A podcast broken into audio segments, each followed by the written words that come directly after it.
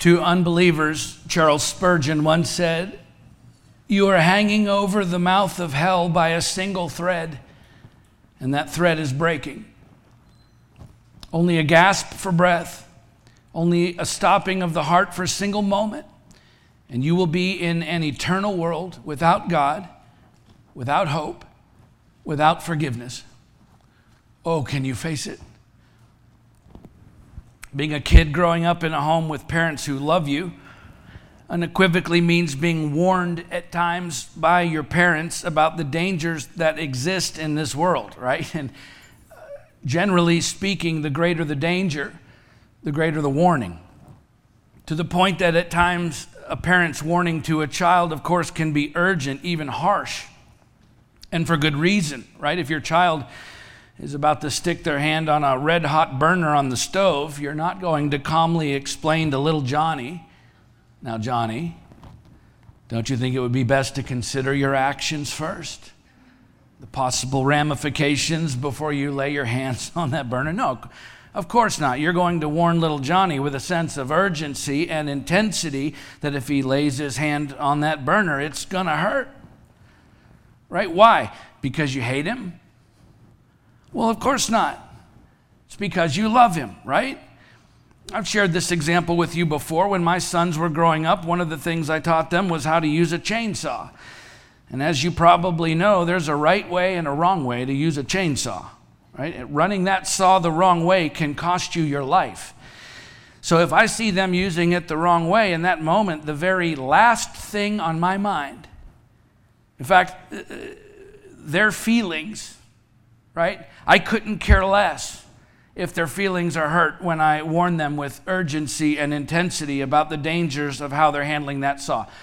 How they feel in that moment is the last thing on my mind. Why? Because I love them and I want them to live. By the way, my sons don't misuse chainsaws. They're very safe and responsible young men, but you get the point, right? What kind of father would I be if I see them in imminent danger and yet I don't say anything because I'm too concerned I might hurt their feelings? What kind of Savior would Jesus be if he had withheld the truth from people who were and are in imminent and eternal danger because he was too concerned about hurting their feelings with the truth? The Apostle Paul didn't say speaking the truth in love unless it hurts someone's feelings. We're to grow up in every way into Him who is the head, into Christ. No, He simply said, speaking the truth in love, we're to grow up in every way into Him who is the head, into Christ. Ephesians 4:15. Listen, whether it hurts our feelings or not, because God loves you. And it's because of His great love for His people, the church, that He issued some urgent and intense warnings to the church. As we'll see as we continue our sermon series, working our way through Revelation, where over the next two chapters, Jesus delivers to us through the Apostle John five warnings for the church. Seven churches, but five warnings. And if you were here last week or if you watched last week's message online, then you know these letters were written to seven literal churches in seven literal cities in Asia Minor. It's modern Western Turkey the most influential and strategically located churches at the time in Asia Minor, and addressed in the exact order in which a messenger traveling Roman roads from Patmos, where John was, would deliver the book. Right? So, this, Patmos was the island that John is exiled to, where he's receiving this vision and writing it down. So, it wasn't just written for the church in some far off point in the distant future. No, Revelation was written to the church then and now, in every age, including ours, right up to the moment of Jesus' return, which means these letters are addressed just as much to you and me today in the 21st century as they were to the believers then in the first century when they were written. And included in these letters to the seven churches, there are five warnings that are not only urgent and intense, but progressively so, based on the order in which they're addressed. So, as we read these letters in the order they were written and addressed, you're going to notice that the warnings become increasingly urgent and increasingly intense as they go, which is not by chance. Okay? These five warnings are what I call the five stages of decline for a church in disobedience to God's word. Again, you'll remember from chapter one that Revelation is first a, a, call to personal discipleship, which happens, according to John, when we carefully attend, in his words, to the word of God in our lives. And so these next two chapters are a series of warnings for the church then and now about what happens progressively when we fail to do that to carefully attend to God's word. And so the, the first letter is addressed to the church at Ephesus who abandoned their first love. Jesus Christ and his people, which naturally progresses to the church at Pergamum, who then begin following false teaching, which leads to the church in Thyatira, who have begun living in open rebellion, which left unchecked leads to the church at Sardis, who Jesus says are spiritually dying, which ultimately leads to the church at Laodicea, who are becoming an apostate church worthless in the eyes of the Lord, who warns if they don't repent and turn from their ways, that he will actually spit them out of his mouth. It is a series of five increasingly urgent and increasingly intense warnings about what happens to Christians progressively when we fail to carefully attend to God's word in our lives. And yet again, these letters, all of them, which by the way include two churches who are commended for their faithfulness, and of course we're going to cover that too. But all of these letters were to be delivered to and read to all of the churches, which is another reason we know these are for us today as well. First of all, uh, throughout history, from the early church fathers to today, these seven letters have been considered to actually be seven royal edicts or oracles or messages more than individual letters. In fact, uh, they follow the same form as prophetic oracles that were given in the Old Testament far more than they do New Testament epistles. And so most scholars and historians consider these messages to be more like seven chapters or seven messages of the same epistle, the same letter. One, one letter with seven different proclamations. Here's the important point to be sent to all the churches which is supported by the fact that at the end of every single one of the letters to each individual church, Jesus says, He who has an ear, let him hear what the Spirit says to the churches. The plural is significant here. In other words, at the end of the letter to Ephesus, for instance, he doesn't say, He who has an ear, let him hear what the Spirit says to Ephesus. No, if it was just a letter to them, that's what it would say. He says, He who has an ear, let him hear what the Spirit says to the churches, all of the churches I'm addressing, because all of these letters were to be read to all of the churches, then and now. Why? Because if a church is failing to carefully attend to the Word of God, no matter what stage in that process any particular church may be in at any given time, there's always a natural progression. It's the pattern we see here in Revelation. Okay, without repentance, one stage of spiritual decline always leads to the next until it's too late, according to Jesus. And so his command is for all of us to read all of these letters in a particular order, the order they were written and addressed in, so we understand the big picture and, of course, repent, if need be, before it's too late. It's the whole point of these next two chapters, which will be one sermon in at least two parts. It may end up being three. We'll see.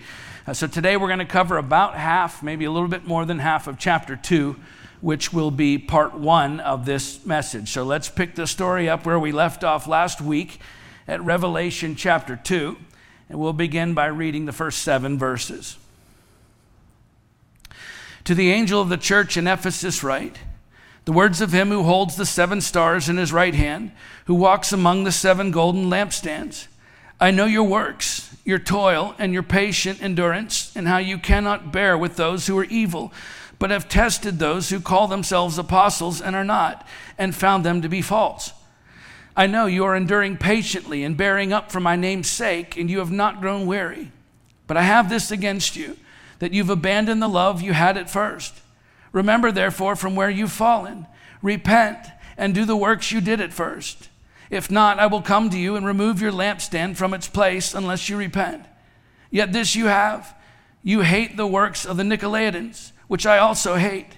He who has an ear, let him hear what the Spirit says to the churches. To the one who conquers, I will grant to eat of the tree of life, which is in the paradise of God.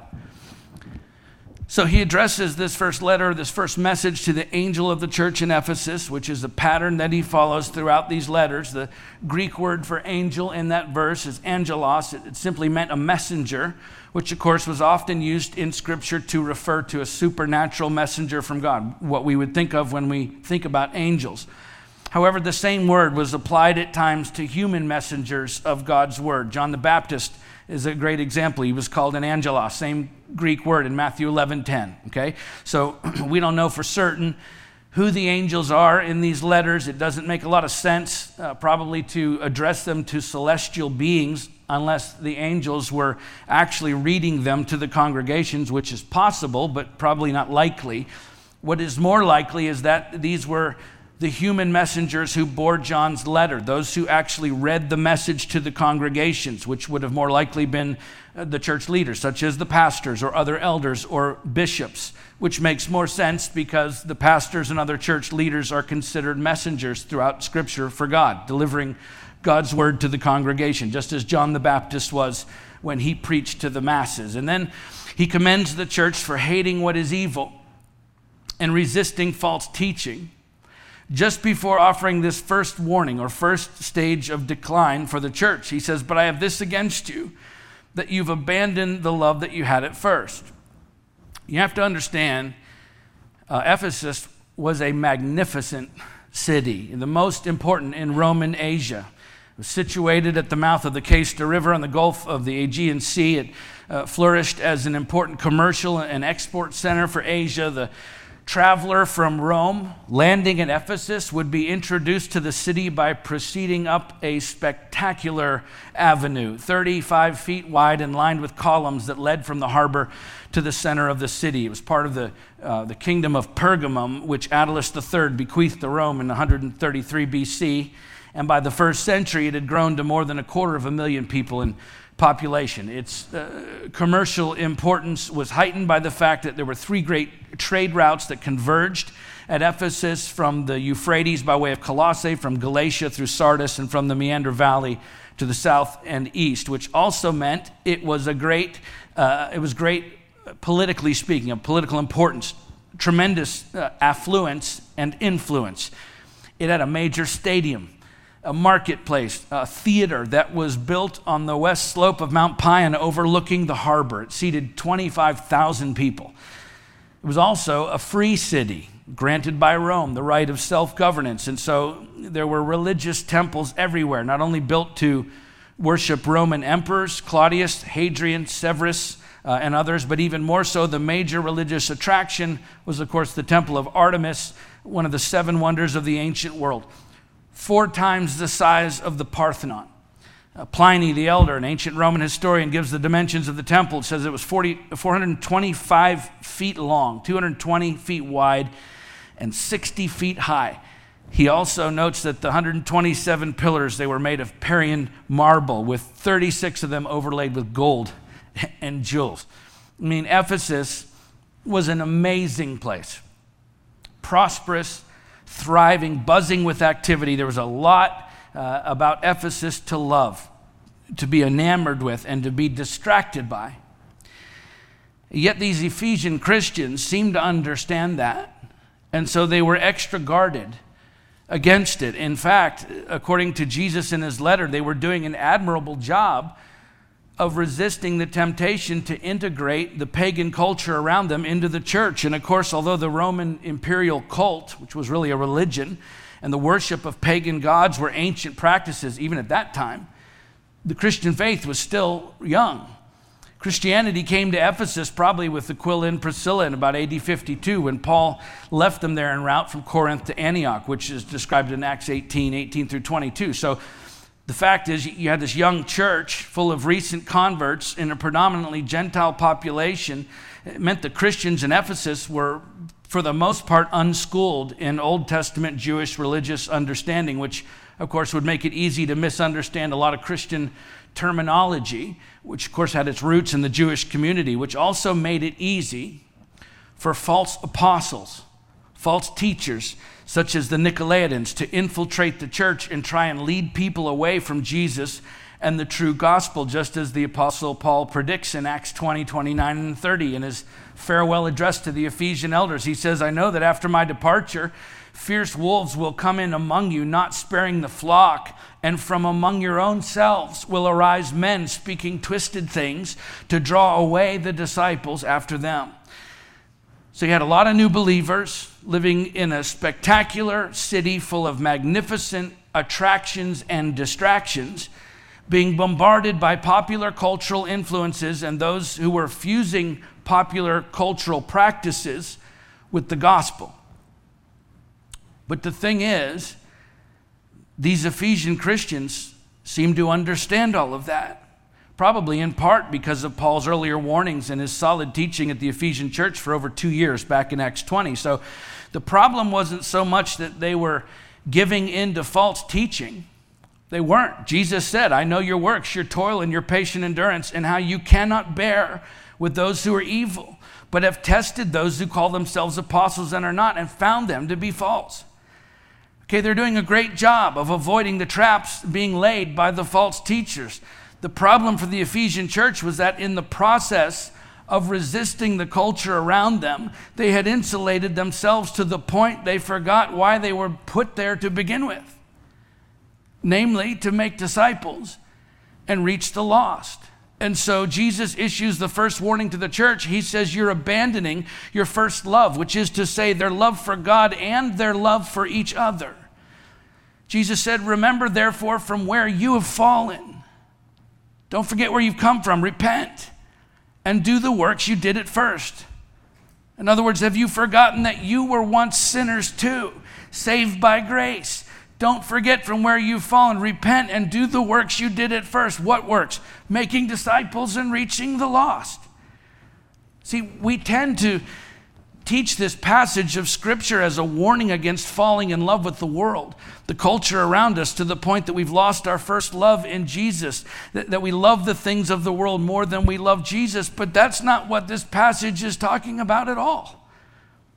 Now, the Ephesian Christians despised the secular culture around them. I know your works, Jesus says, your toil and your patient endurance, how you cannot bear with those who are evil. He goes on to say, You hate the works of the Nicolaitans, which I also hate. They detested the false teachers and the heresy those false teachers were trying to peddle in the church. See, the problem for the Ephesian Christians wasn't that they loved the secular culture around them more than they loved Jesus. No, the problem was they loved their own religious culture more than they loved Jesus. Bible scholar Robert Hayden Mounce once said, Every virtue carries within itself the seeds of its own destruction. Think about that. That was certainly true for the Ephesian church, as the desire for sound teaching and the resulting actions they were taking to exclude all of the imposters. In the process, they'd created a climate of suspicion and exclusivity within the church to the point they were more in love with their Christian culture than they were with Christ and other Christians. They were creating an environment where love within the believing community could no longer exist. And unfortunately, the history of the Christian church is rife with instances of churches being incredibly unloving toward others for the sake of their own pursuit of truth. Listen, good works and pure doctrine are not substitutes for loving other people, lost people and found people. Love and truth are not mutually exclusive. In fact, they're supposed to go hand in hand. But that was lost on the Ephesian church who had forsaken their first love when they stopped loving other people, just as many churches have today. As John says in his first epistle, if anyone says, I love God and hates his brother, he's a liar. For he who does not love his brother whom he has seen cannot love God whom he has not seen. 1 John 4 20. Okay, you can love everything about the church, but if you don't love the church itself, how can you say you love God? You can love your calling all day long. But if you don't love the people you're called to, how can you say you love God? I mean, just go around the room and take a poll of all the people with stories about how they've been hurt. Some of them devastated by the church Hopefully, not this church, but some church at some point in their journey. I hear the stories over and over and over and over again. People who were devastated because the church was more concerned with correcting people than it was with loving people. By the way, I'm not suggesting we don't call out people's sins and bring correction and direction as a matter of course. We do that all the time here.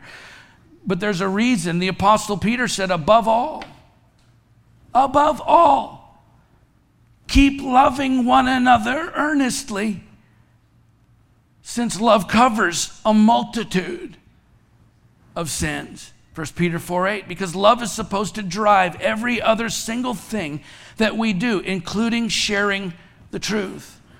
And so, look, if you love going to church more than you love the church, you've abandoned your first love. If you love Christian things more than you love Christians, you've abandoned your first love. If you're more concerned with your own comfort than you are with reaching the lost, then you've abandoned your first love. If you'd rather protect what you have than provide for someone else, you've abandoned your first love. If the state of your own personal image is more important to you than the state of someone else's soul, I'm telling you, you've abandoned your first love. If there's anything in your life, even seemingly good things like Christian church culture that you love more than Jesus Christ and other people, well, remember, therefore, from where you have fallen. Repent and do the works you did at first. In other words, get back to your first love Jesus Christ and the people he's called you to. If not, Jesus says, if you keep focusing on the Christianized bubble that you're living in at the expense of lost and dying people, and for that matter, your brothers and sisters in Christ all around you who you're called to serve, then Jesus says, I will come to you and remove your lampstand from its place unless you repent. The lampstand was a representation of the church itself, as Jesus already said in chapter 1, verse 20. We saw last week. In other words, if you don't get back to loving me and the people I've called you to more than everything else in your life, then uh, your church will cease to exist because I will personally remove it from the landscape. It's a harsh warning spoken out of a deep love for us, his church. A.W. Tozer once said, The vague and tenuous hope that God is too kind to punish the ungodly has become a deadly opiate for the consciences of millions. Let's keep reading verses 8 through 11.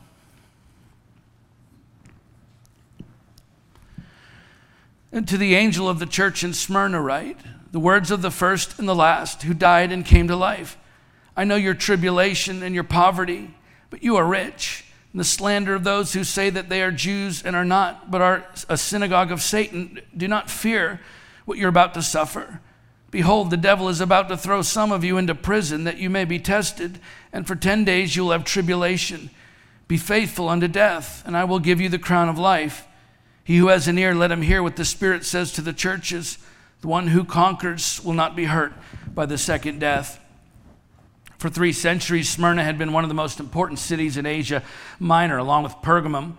Smyrna vied with Ephesus for preeminence, though Ephesus remained the most powerful city in the province. And like Ephesus, Smyrna was an important center of the imperial cult in Asia. It was a beautiful and prosperous city with paved streets. It had a library, a gymnasium, a shrine to Homer, who many believe uh, was actually born there, which makes it curious that the Christians living there in such an affluent, um, abundant place were so poor, as mentioned in verse 9. Until you keep reading, where you discover that the church was suffering economic hardship because of the religious Jews who were slandering the Christian church, and beyond that, even collaborating with local officials to repress the Christian minority there. Uh, until the latter part of the first century, Christianity actually enjoyed a degree of protection under the umbrella of Judaism, which was uh, tolerated by Rome. The Jews were not forced to worship Caesar as a god, but allowed to offer sacrifices in honor of uh, the emperors as rulers, but not as gods, at least to begin with. And so the Jewish community in Smyrna was not only substantial, but they were more or less on positive terms with the Roman government.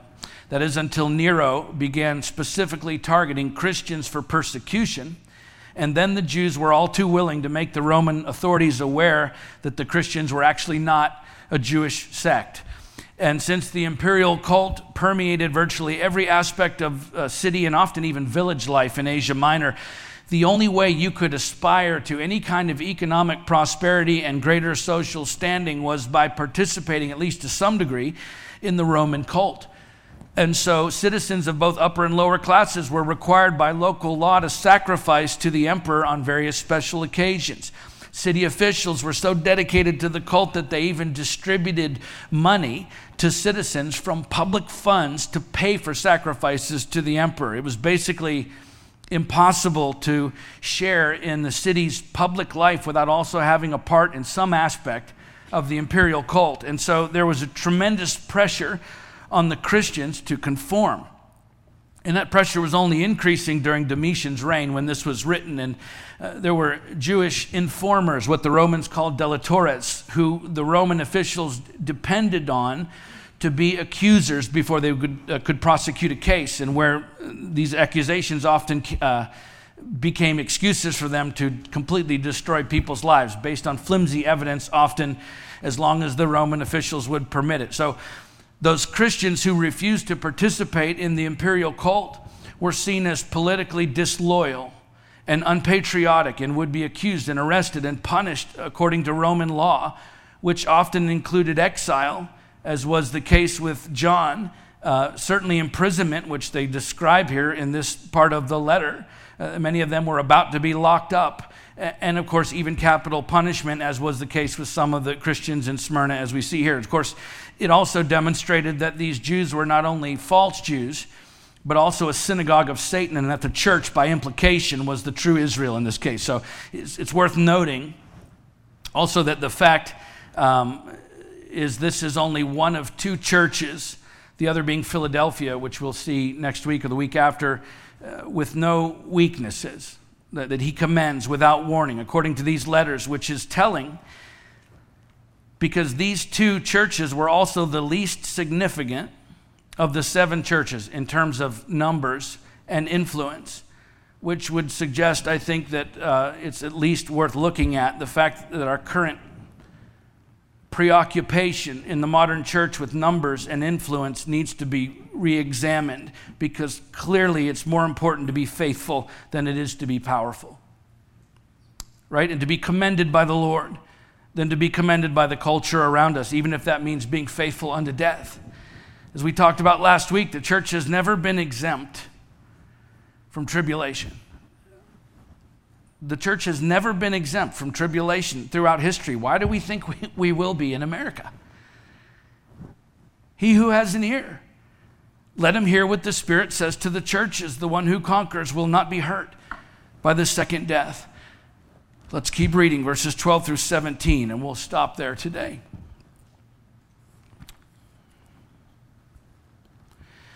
And to the angel of the church in Pergamum, write the words of him who has the sharp two edged sword I know where you dwell, where Satan's throne is.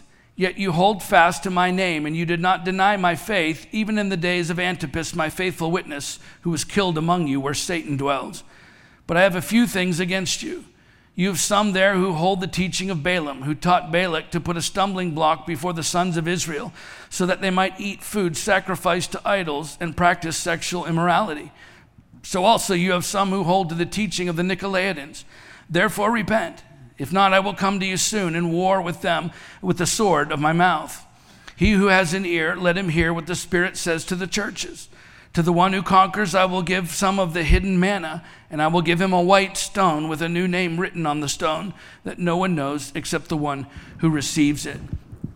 The road north from Smyrna follows the coastline some 40 miles, and then it turns inland uh, in a northeasterly direction up the valley of the Caicus River. And there, about 10 miles in from the Aegean Sea, stood the impressive capital city of Pergamum. It was a famous city that had long prospered, had about 200,000 inhabitants. Pergamum hosted temples dedicated to the divine Augustus and the goddess Roma, and to Asclepius, the god of healing, symbolized by serpents, and even larger, uh, a larger altar dedicated to Zeus. It was huge, actually, at the top of Pergamum's Acropolis, which hailed Zeus as their savior.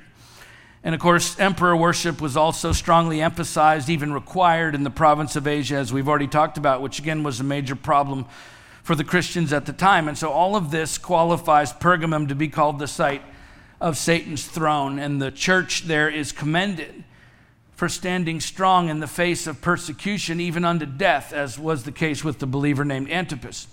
However, there were some in the church who were beginning to follow the false teachings of Balaam and the Nicolaitans, teachings that included eating food sacrificed to idols and practicing sexual immorality, among other things. And so Jesus issues his second warning to the churches, this time for following false teaching, which also happens to be the second stage of decline for the church who does not carefully attend to God's word. This is, uh, this is the irony of the church at Ephesus, by the way. The very thing the church at Ephesus was trying so hard to avoid, false teaching, is the very thing you will eventually succumb to when you've abandoned your first love.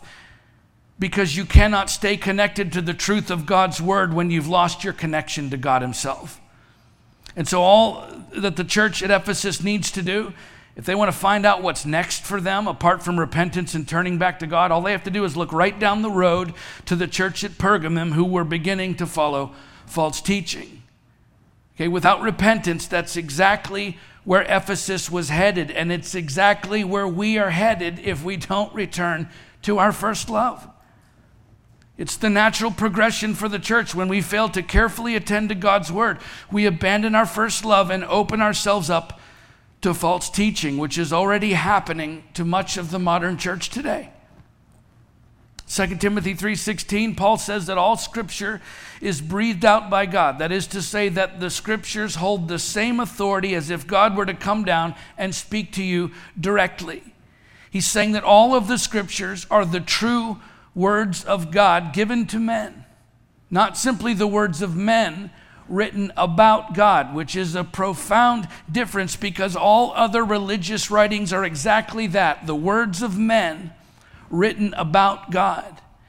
And so, why do we willingly follow something so fallible, so flawed, so subjective, when we have the infallible, inerrant, objective scriptures breathed out by God Himself? It's because we've abandoned our first love.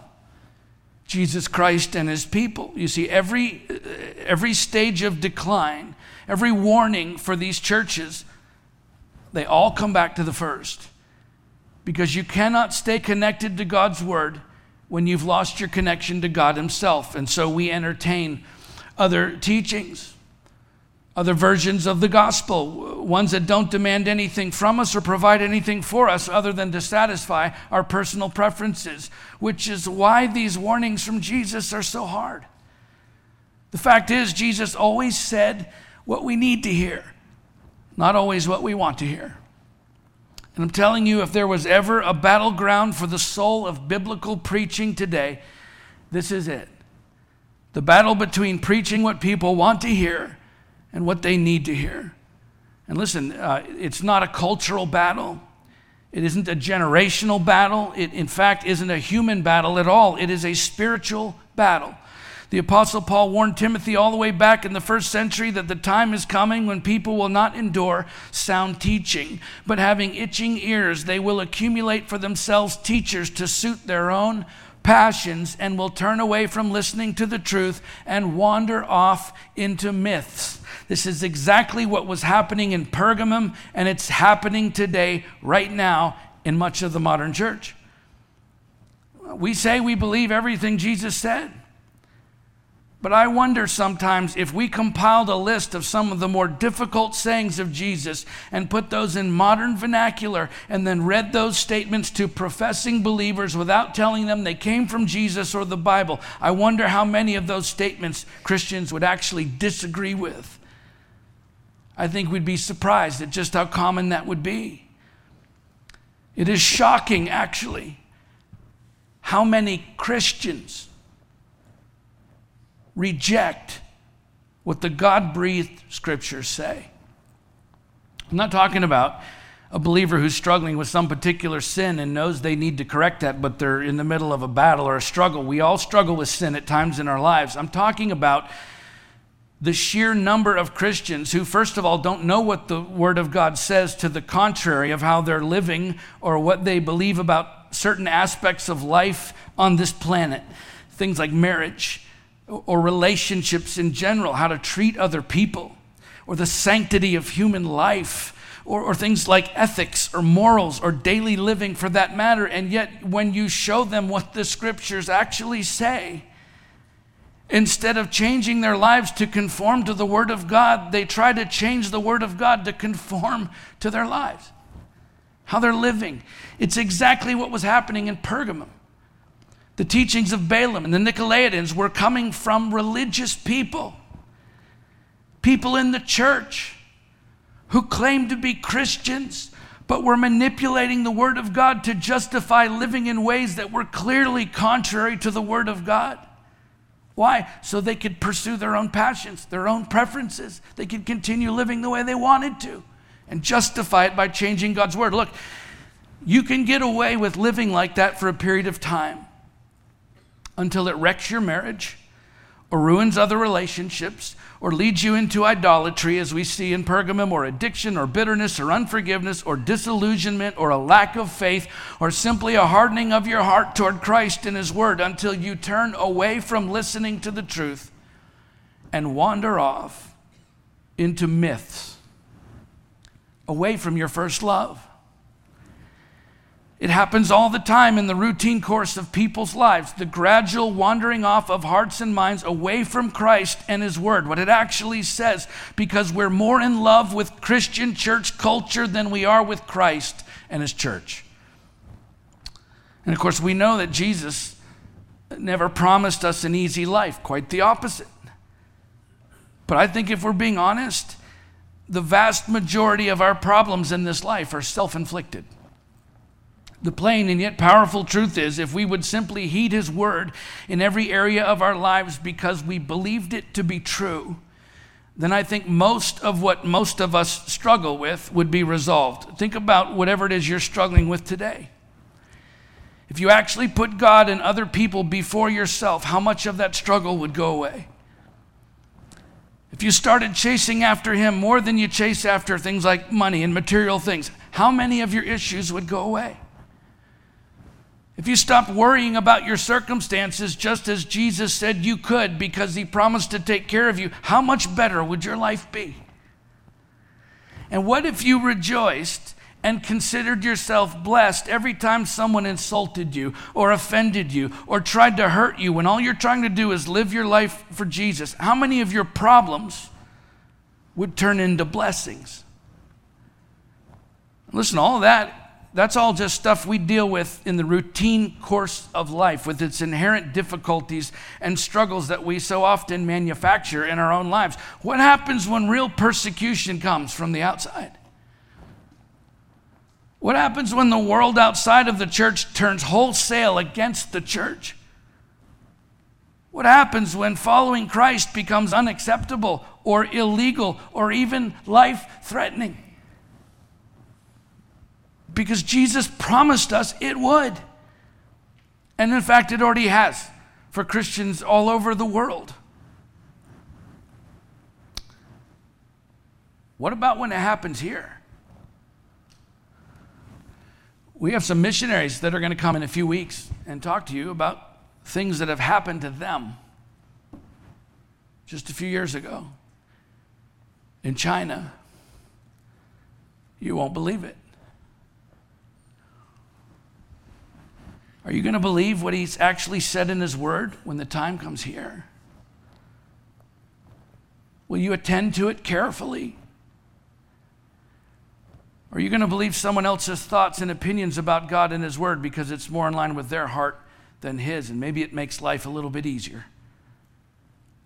Listen, the answer to those questions, the answer as to what you're going to do when persecution comes to your doorstep in the future, if that day arrives, the answer is wholly dependent upon your relationship with Jesus Christ and His church today. Therefore, repent. If you've abandoned your first love and become disconnected with God's word because you're disconnected with God Himself, then He says, repent. If not, I will come to you soon in war against them with the sword of my mouth. Would you rather have this world come against you or God come against you? He who has an ear, let him hear what the Spirit says to the churches. To the one who conquers, I will give some of the hidden manna, that's nourishment, directly from God Himself. And I will give him a white stone with a new name written on that stone that no one knows except the one who receives it. In ancient courtrooms, jurors voted for acquittal with a white stone and for conviction with the black one. Jesus was saying, if you'll stand firm in the faith, stay connected to me and my word, and attend to it carefully, I will nourish you with everything you need in the day of tribulation, and I will give you a white stone. It's a stone I've already paid for, acquittal for your sin, and the promise of eternal life with me. J.C. Ryle once said, The saddest road to hell is the one that runs under the pulpit past the Bible, and through the middle of warnings and invitations. Don't miss the moment. Don't dismiss the warning. Don't abandon your first love. If need be, come back to Jesus while you still can. He's waiting for you. Let's pray.